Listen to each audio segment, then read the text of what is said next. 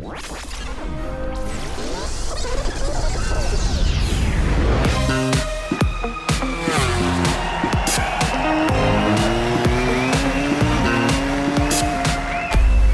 to Mission Winnow presents Powering Innovation, the podcast that looks at the technology behind the racing in MotoGP. And on today's show, we've got a real cutting edge technology in the shape of 3D printing.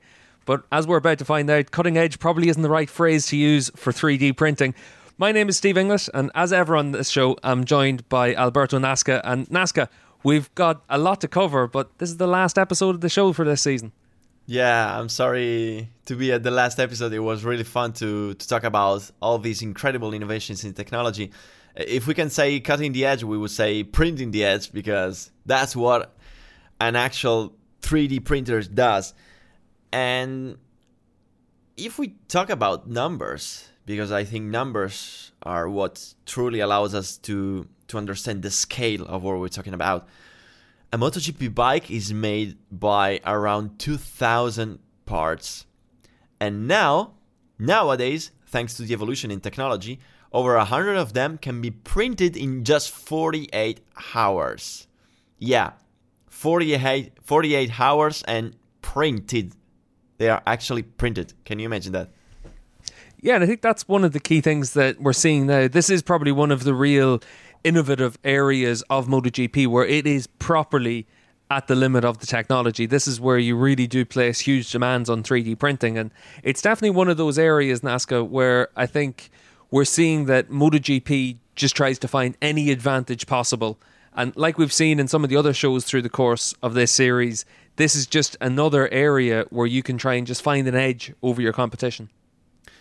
Exactly. And the 3D printing has an, an an incredible amount of um, of advantages, an incredible amount of cool things. First of all, is that what what happened before the 3D printing? Okay, many things could have happened. For example, if you have to manufacture one part, y- you can either make it f- starting from the raw block of material, okay, like in sculptures, you, you take the marble block and then you you make your sculpture. So instead of subtractive manufacturing, where you remove material, in 3D printing, you, you just add material. So the first advantage that you can think about is that you don't have waste. Okay. So this is one of the most important thing. Or the other way to create a part is molding. Okay, so you put a fluid inside a container which has been shaped properly. So w- when the fluid cools down, you get the part. But it has a problem because you need to build the mold and it takes time, it takes effort. So with 3D printing, you're just building the part starting from the material. You just put all the material where you want it to be put and you get the part. That's faster, that's easier, that's cheaper. It doesn't produce waste. Yeah, and I think 3D printing is a very modern solution to all those issues that a MotoGP team would have, or pretty much anyone in industry would have, where, like you said, Naska, you want to reduce your ra- waste as much as possible. And you can do that with 3D printing because with a 3D printer, you're basically going layer upon layer, you're adding to the structure. And from 0.1 of a millimeter is the the width of each layer and you just build that all the way up through and it means that you can create incredibly complicated solutions very easily because all you need to have is a CAD design. You just need to be able to have a file that you feed to the printer, and then from that, the printer just creates that uh, structure that you're trying to make. And that's why it means that for a lot of a MotoGP bike, it can be really important and really useful because you're able to create something very complicated very quickly, like you said, Naska. Typically, the longest turnaround for a MotoGP team is 48 hours to be able to print off one of these parts. Usually, they just print them all overnight. So it means that the next day, the team can have these parts available to them. And it's interesting that some teams even actually have 3D printers on site at a Grand Prix. And they're able to use that just to make spare parts if they need them at any given time. And it really is absolutely as evolved as possible for the teams to be able to go from design to production to testing it on track or using it on track. And it's streamlined that process so much. Yeah, speed is something super important in MotoGP because, as we mentioned in the previous episodes, you don't have time. You, you really need to be fast in thinking about something, creating and testing it.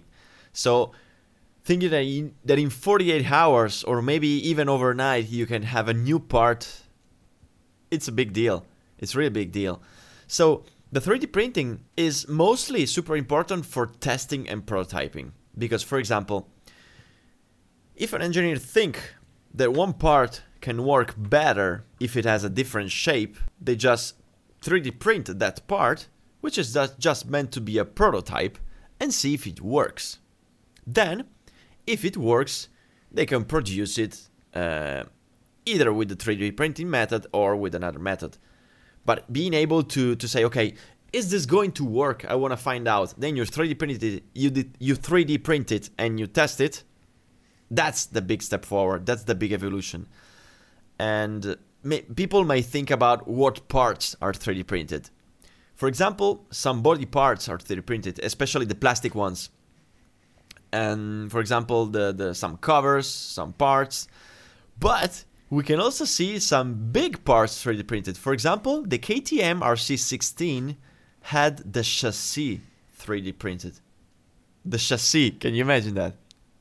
Yeah it just shows just how complicated you can make something with 3d printing. And it also shows as well just what a team are able to achieve with technology. And it shows that you can see big advantages from it. And one of the big advantages that you can get from 3D printing is you can basically put different stiffness in different sections and then just try different solutions. And that's why if you were going testing, maybe you're trying to find a solution for just being able to be on the angle and just what you're able to to grip from that chassis and from that frame. So you could try different stiffnesses in different areas of it and just move from one frame to the other and seeing which works best. And that's where you can get a big advantage from this because with a 3D printer, you have to look at it from the perspective of a race team doesn't need thousands of parts.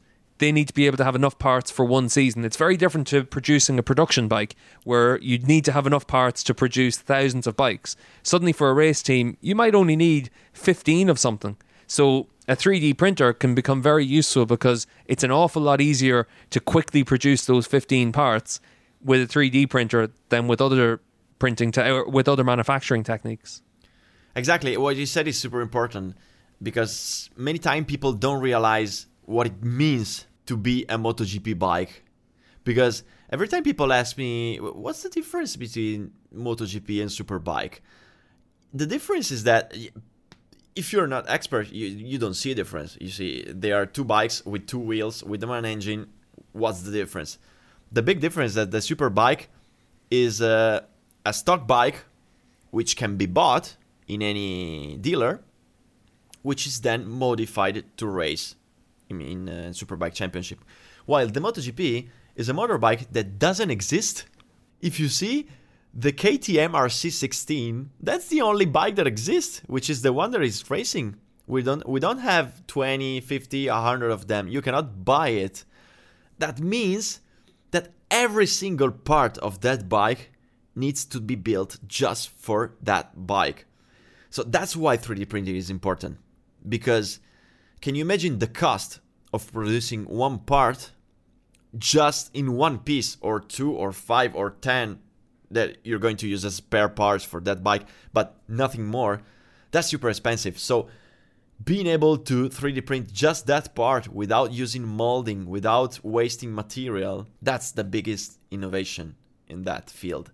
Yeah, and I think for me, one of the biggest things that I saw that really showed to me just the importance of the technology going forward was the Yamaha World Superbike team printed their fairings because they wanted to be able to check things out for just the aerodynamics. They weren't going to use a 3D printed fairing for the race bikes, but they were able to print this off and use it during winter testing to be able to see whether or not it would be an improvement for them and it showed that you could use this technology to quickly make changes to your bike. And that's what the big advantage is. Speed's the key thing for a race team. It doesn't matter if it's on track or in the development. You've got to be able to bring your new parts to fruition quickly. And that's where teams if they're using 3d printers Naska they need to be able to make a decision on what type of printer they're going to use because there's a few different types of printers that you're able to use for this technology.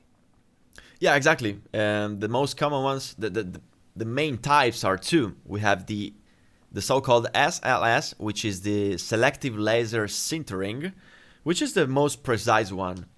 It can be used either for plastic or metals. And how does it work? it works that the laser heats up the part and then adds a tiny layers over that. So the idea of, the, of 3D printing is always adding layers over layers over layers. And what's cool about this technology is that, as you mentioned before, it can be super thin. The layer that you're going to put, it can be 30% the width of a human hair. This allows you to print some super precise and small parts. Then we have the most common one, which is the FDM, which is the fused deposition modeling. And the idea is simple. You have this plastic filament which is melted and placed on top of of each other. And I have many things that are 3D printed here at home, which has which has been print, which has been printed with this cheaper method. Of course, the FDM is much cheaper than the SLS, but less precise. So you know, for racing, you usually won't going to see the SLS because in racing you need precision, you need performance, you you need to have the highest possible level, and you don't have big budget issues. Okay, everyone has budget issues, but in MotoGP racing, the budgets are much higher than the, the 3D printer that I could afford here for fun. Yeah, and I remember the first time I saw one of the big industrial sized 3D printers, Naska, and it really looks like something you see from science fiction movies. It it's got the laser that just gradually goes layer upon layer to create something, and it really is like what you see in the movies, just in terms of technology that I couldn't get my head around whenever I was first talked about it. And uh, suddenly, as you see it being used, you're able to see the advantages of it. And like you said, the big advantage layer upon layer of really thin layers, you can just develop any part that you want. Yeah, this is the biggest evolution. It's something that I, uh, we always see in movies, like, for example, Star Trek. Okay, they go to the kitchen and say, okay, I want an apple pie. And then the 3D printer prints you an apple pie, which is maybe better than the one that your grandma used to do. And now we are 3D printing stuff, but I can imagine that in the future we were going to be to 3D print some much more complicated things. I, I really would love a, a, food 3D printer in my house. Can you imagine that? I want. Well, to, to be honest, Naska, the 3D printers now are used for food. When you look at a lot of the really intricate designs that you see for uh, big restaurants, a lot of them actually use a 3D printer to be able to layer upon layer of the different. Uh, it could be pastry or it could be fruit, it could be anything. And they use that quite a lot in the food industry now as well. So it does show just how quickly that technology evolves and what you're able to do with it. And in terms of a MotoGP team, obviously we've talked about KTM, they are big into 3D printing. But some of the other manufacturers, not quite as evolved in the technology, but they still use it for some of the smaller parts. Yeah, K- KTM, as you mentioned, is one case study because they they are well some step forward compared to the other teams talking about 3D printing. Because, for example, in KTM, over hundred parts are actually used on the race bar on the race bike. I'm talking about 100 3D printed parts. It's a lot. And it's it it's bigger small parts as well. For some teams they're basically focused on just the smaller parts. They could be using something like an electronics housing and they'll focus on being able to get this as compact as possible so that they're able to then improve the packaging of the bike and really be able to get everything just as they need it. And that's where 3D printing really can be a big advantage because you're able to have a very complicated shape that really does just fit directly where it needs to on the bike. Exactly, and then you can also 3D print big parts, like for example the riders. you can 3D print the riders, and that's what KTM did. Because, for example, they needed the riders for aero testing in their um, factory, and, but you, you cannot call the rider and say, okay, take the flight, come here because we need the aero testing. So what they did is super smart. They printed a full scale, real life scale riders. So they, they, yeah, they, they, really they 3D printed a life size Dani Pedrosa and Brad Binder, which are stored in their factory, and they use it for aero testing. So they can have the bike with the rider on the bike, which is exactly the same size as the real rider, except for the fact that it's not the real rider. Well, I suppose the Dani Pedrosa one, at least it, would be small enough that you could put it in, in the cupboard quite yeah. easily. But uh, it it does show the advantages though that teams can use for this technology. They're able to obviously improve the aerodynamics on the bike quite considerably just by using the 3D printer to have that rider in the tuck position, sit on the bike, and you're able to see whether or not any changes that you make are able to improve the aerodynamics. And that's where you could easily also use 3D printed aero parts to be able to see whether or not anything that you add to the bike makes that improvement. And you know, we talked about this earlier on in one of the er- earlier episodes of the series where we talked about the aerodynamics and how a MotoGP bike has evolved from being almost like a, a tier where it's just trying to get through the air as smoothly as possible, as easily as possible. And it was all about smooth surfaces to now it's all about angles on the bike. You're trying to do things where you're trying to generate downforce. And suddenly, for a team like KTM, if they've got a 3D printed rider that they can put onto a bike and then bolt on additional parts, they really are able to get the best of both worlds. Absolutely, absolutely, and yeah, speed is the key in any in any way we think about it. So being able to have the part printed quickly, it's a big deal. Having the part printed properly it's a big deal. Many times I, I like to to look into the future and see how things will be going. And the thing is that innovation is moving so fast, so quickly. It's presenting us so many amazing things that I cannot really imagine how it's going to be MotoGP in 10 years. W- what do you imagine? Well, I think that's one of the things that over the course of this series we've really been able to see just how quickly that innovation takes place in MotoGP. And once you're in any series, any category that really does place that priority on being able to be absolutely at the best of technology, it shows that the limits are boundless. If you look back over the course of you know what we've talked about in this series, we've looked at from aerodynamics to electronics to safety for the riders, 3D printing on this episode, even the TV broadcast. And all you can see is that every 10 years there's been this massive step forward. It's the same as when you look at how computing power constantly improves year upon year. It's the same with the technology that MotoGP teams have available to them and how they use that technology. And all it shows is that there really are some of the best and brightest minds working in the paddock in lots of different roles. And that really comes to the fore whenever you look at the evolution of what we've seen from MotoGP. And I think it's probably it's been good that you're now looking almost on 20 years of four strokes in MotoGP at this stage as well, because it shows you how much they've evolved from the first time that we saw them on a racetrack. If you think back to, I think it was Barcelona in 20 in 2001 was the first time that we saw a four-stroke MotoGP bike doing a public demonstration. And from that point until they went racing a year later, until you know the middle of the 990 era, the 800s, and then into what we're at now, it just shows that constant evolution and how much they're really able to find improvements on a constant basis. And that's the amazing thing because you really couldn't say where we're going to be in a few years because some new technology is going to come along that these teams are then able to use to the absolute nth degree and get the biggest benefit from. Yeah, and what's amazing about the evolution is that for something it's impossible to predict. If we see at, at the if if we look at the old movies, okay, in the old movies, in 2020 everyone was flying with the car. Okay, there were not any more cars with wheels, but every car was flying.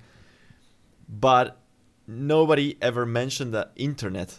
We don't see internet in the old futuristic movies Nowadays, we don't have the flying cars, but everything is connected. So if we think about Blade Runner, could, you, could you imagine the, the director to think that the light bulb would have been connected with your smartphone on the other side of the world? No, but the car would have been flying. The car are not flying, but light bulb is connected to the internet. So it's really going to be nobody is really going to know where we're going to go. But what's sure is that we will truly going to be amazed about the evolution that we will see in MotoGP. Yeah, I would say one thing though, Naska. I've had quite a few rental cars that seem to fly, so uh, there have been some flying cars over the course of the last few years. But uh, definitely for for me, when I look back at what we've talked about over the course of the show, it really does just show just how much there is to learn about the technology in MotoGP. And I found that uh, the 3D printing in particular was a really interesting area because I didn't know much about it going into this. And to do the research, to talk to different people and, and uh, different teams about how they're using it, it showed that some teams are using it really aggressively and other teams are using it just for smaller parts. But they're all seeing a big advantage from these kind of leaps that we've had in technology. Yeah, absolutely. Absolutely. I can't wait to see the future. I'm so curious, really. Every time I see some innovation in in racing, I say, I say wow. For example, I remember the first time I saw slow motion cameras, I was watching the TV and I say, no way. Look at the wheels spinning so slow and the and the rubber ripping off. That that's what I, I think, love. And I think that's the key thing. It's that uh, you're able to see things now that you couldn't see in the past. And uh, the good news is that MotoGP is always innovating, and pretty soon we're going to have the first tests of next year. We're going to see the big developments that are being made by the teams, and that's what's always exciting. The first test of the year, whenever you go out to that and you're able to see what's new on the bikes, you're able to see the areas where the teams are really focusing that development, and obviously a new season's going to be around the corner soon, and that just means that we're going to be able to see how all these technologies, all this innovation, just keeps moving forward yeah, Steve, with our mind, we went so far in the future, like 10 to 20 years from now, but the next season is going to start, and 2021 season is going to be amazing. We have seen an amazing 2020 season, totally unpredictable, and I'm pretty sure that next season is going to be as much unpredictable as it was this one. Yeah, well, that's the one thing about MotoGP. It's just constantly delivered in recent years, and definitely for 2021 I can't wait to see what's going to happen because 2020 you couldn't guess anything that was going to take place the next week, and uh, that's definitely been something that brought excitement all the way through the MotoGP season. So I can't wait for the season to get underway pretty soon. And uh, the unfortunate thing is, though, Naska, because the season's around the corner, it also means that we're at the close of the uh, Mission Winnow Presents Powering Innovation series, and this is the last show in the series. And it's been a lot of fun to record these shows, it's been a lot of fun to research these shows, and hopefully everyone at home has been able to enjoy listening to these shows. Yeah, absolutely. It was super fun for me to to talk about these things, to discover this amazing technology and innovation behind MotoGP, and I really hope that people enjoyed us as much as we enjoyed it. So once again, once again, thanks Steve for joining me in this podcast. Th- thanks to everyone that listened to us. Thanks for thanks to MotoGP for organizing such an amazing show, and I cannot wait for the next season to start.